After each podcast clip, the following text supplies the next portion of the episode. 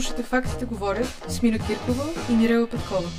Днес продължаваме да разнищваме какво става в нас, навярно и вас, когато попаднем на заблуждаваща, фалшива или манипулирана информация. Въпросът, на който ще търсим отговор днес, е свързан с това, защо сме склонни, без да премисляме, да споделяме със своя социален кръг информация, както в нормален разговор, така и в социалните мрежи. Често това се случва без да проверим нещо. Една от причините защо е така е това, за което ще си говорим днес. След като някое твърдение бъде публикувано онлайн, то може да се разпространи сред много широка аудитория чрез така нареченото органично разпространение. Макар, че мрежите от ботове и координираната неавтентична дейност, колкото и тромаво да звучи, това е официалният термин, играят голяма роля в разпространението на дезинформация, ежедневното поведение на обикновените хора всъщност може да е причина за голяма част от разпространението на фалшива и подвеждаща информация. Дори да не го споделяме, дори само когато го харесваме в социалните мрежи, даваме му един лайк или пишем един коментар с едно стикерче, това влиза в алгоритъма на мрежата и прави тъкмо тази публикация по-важна, така да се каже. Започва да се показва на повече и повече хора. Но да се върнем сега на любимия ни въпрос, а може би и най-важния. Защо? Причината, разбира се, не е една. Това се опитваме да правим в този подкаст, да обясним възможно най-много от въпросните причини за разпространението на дезинформацията в нашата и не само нашата среда. Но днес се спираме на едно конкретно нещо и то е свързано с това, че човек много често се опитва да се превърне в център на своя социален балон, както се казва. Това може да се случва както в контакта ни лице в лице с хората, така и в контакт с други хора в социалните мрежи. Когато търсихме отговор на въпроса защо се случва това, попаднахме на едно проучване, направено от екип от изследователи от Калифорнийския университет Санта Барбара, които са стигнали до извода, че нуждата от одобрение в социална среда всъщност увеличава вероятността някой да сподели дезинформация в своя социален кръг. Харесването, коментирането и разпространяването на информация в интернет е предимно социално взаимодействие. Знаете, като си споделиш нещо в социалната мрежа, нали, не го правиш само за себе си. Правиш го с идеята, че другите хора ще се чувстват съпричастни към това ти как се чувстваш, ще породиш дискусия за нещо, ще си говориш с някой човек друг, който е на твоето мнение. Или пък се надяваш да спориш с някой, който не е на твоето мнение. Това май е по-рядко срещания случай.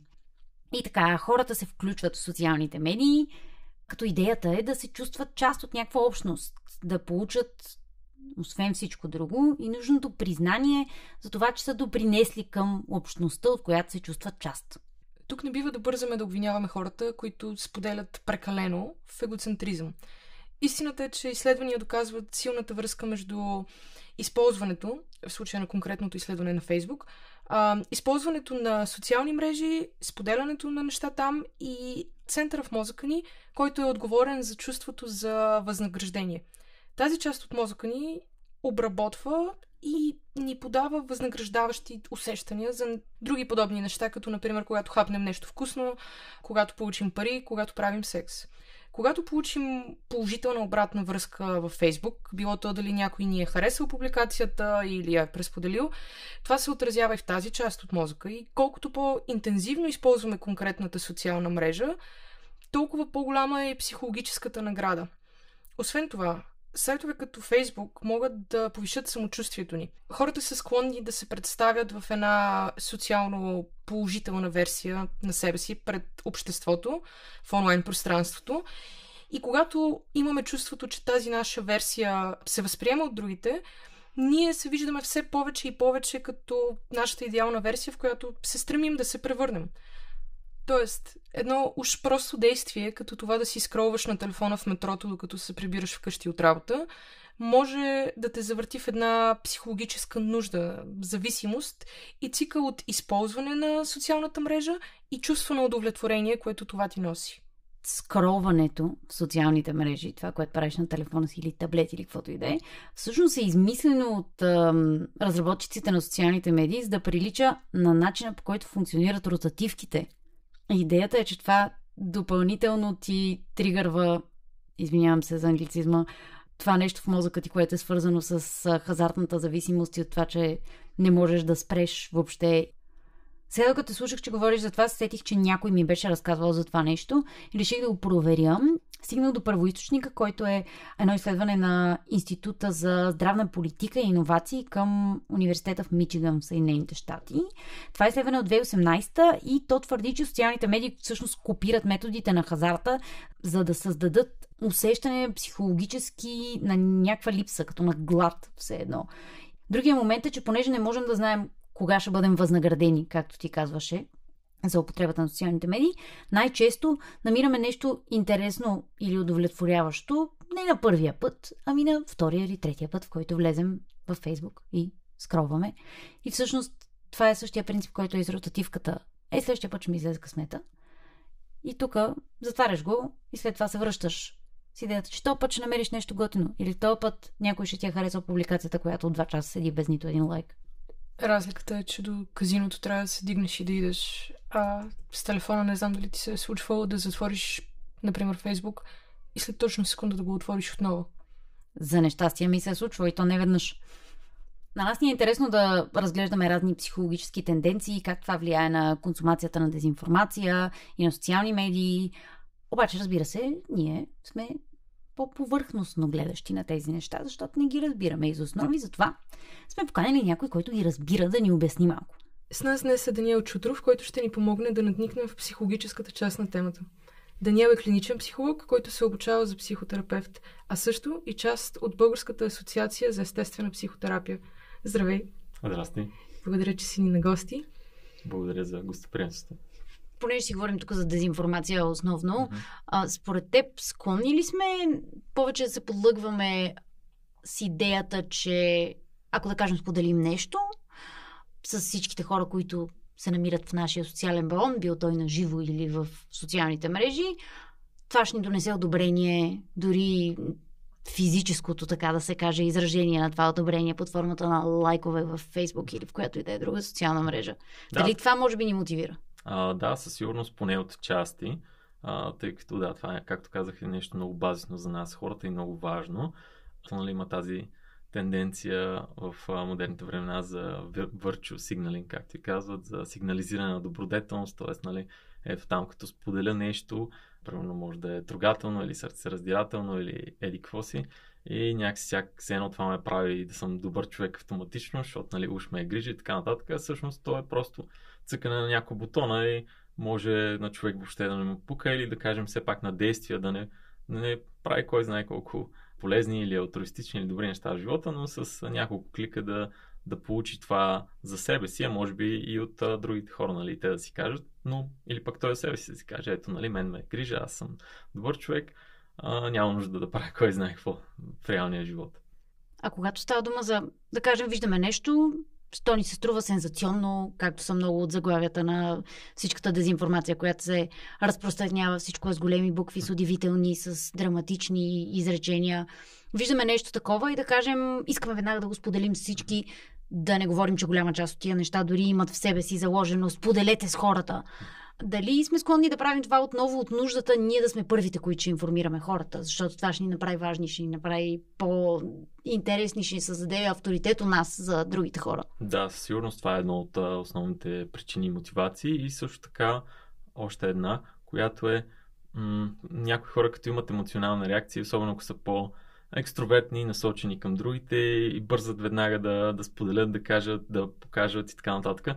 Тоест, другата част е тази емоци... силна емоционална реакция, която се предизвиква и обикновено се цели.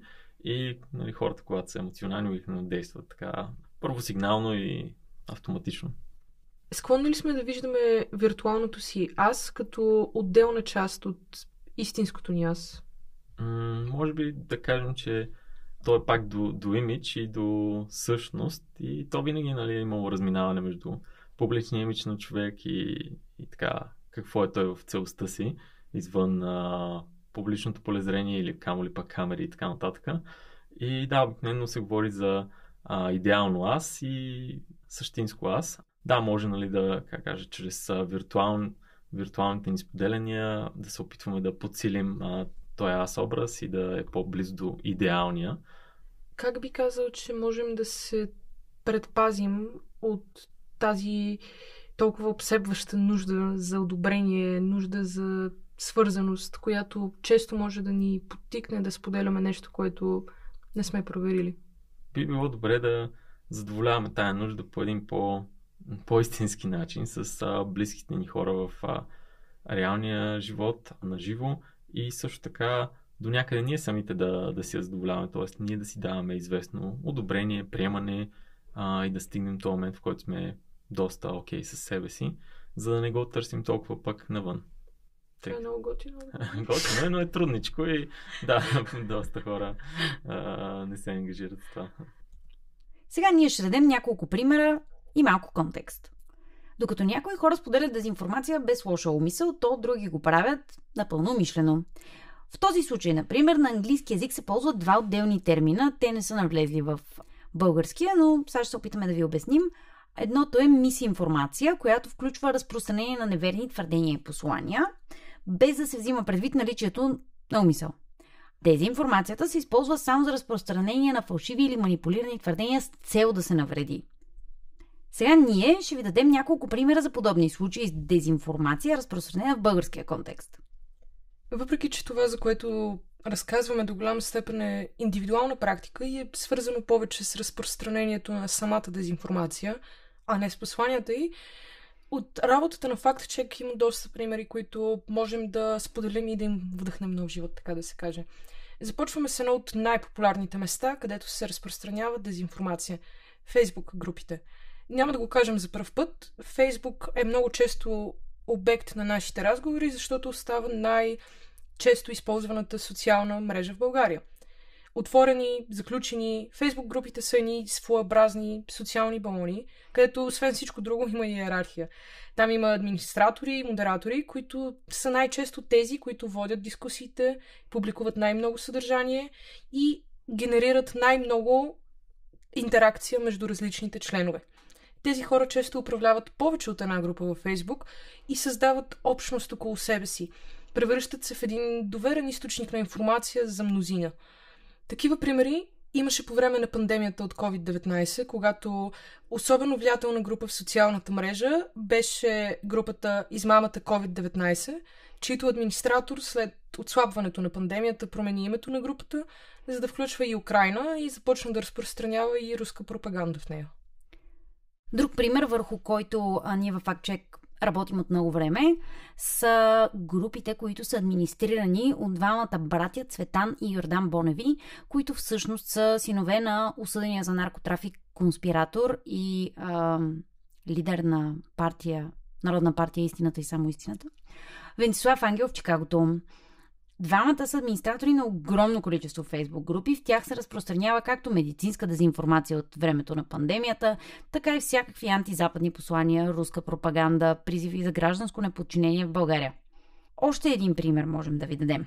Този път за разпространяване на невярна информация в социалните мрежи без умисъл. Това е случая от началото на август тази година. Може би си спомняте, с онзи българин, който беше свалил гръцкото знаме в кавала с идеята да издигне българското. Тогава много бързо във Фейсбук се разпространи снимка на един мъж заедно с а, жена и дете, които са на плаш. Твърдеше се, че този мъж от снимката, който имаше множество татуировки по тялото си, включително и такива с нацистски символи, е именно обвинение в Гърция за вандалски акт. Проверка на колегите ни от екипа за проверка на фактите на агенция Франс Прес всъщност доказва, че това не е вярно и това не е един и същи човек. Мнозина обаче тогава споделиха тази снимка, може би именно за да участват активно в дискусията в социалните мрежи, да изразят възмущението си или да привлекат внимание. Вероятно има и десетки, ако не стотици други примери за такова непремислено споделяне на невярна информация. С тази дискусия днес, както и с всички други в нашия подкаст, се надяваме да провокираме тези от вас, които ни слушате, а и близките ви, на които ще разкажете за нас. Просто да сме по-внимателни с това, което споделяме и това, на което вярваме би било страхотно, ако дори малко променим настоящата ситуация на огромно количество невярна информация, която се разпространява както онлайн, така и в общуването ни един с друг. Този подкаст е част от проекта Наука и журналистика, заедно срещу инфодемията, с подкрепата на финансовия механизъм на Европейското економическо пространство и оператора на фонд Активни граждани България. Цялата отговорност за съдържанието се носи от Асоциация на европейските журналисти България. При никакви обстоятелства не може да се приема, че този подкаст отразява официалното становище на финансовия механизъм на Европейското економическо пространство и оператора на фонд Активни граждани България. Авторите на този подкаст са благодарни за подкрепата и предоставените условия от Фундация Фридрих Науман и Прокастърс.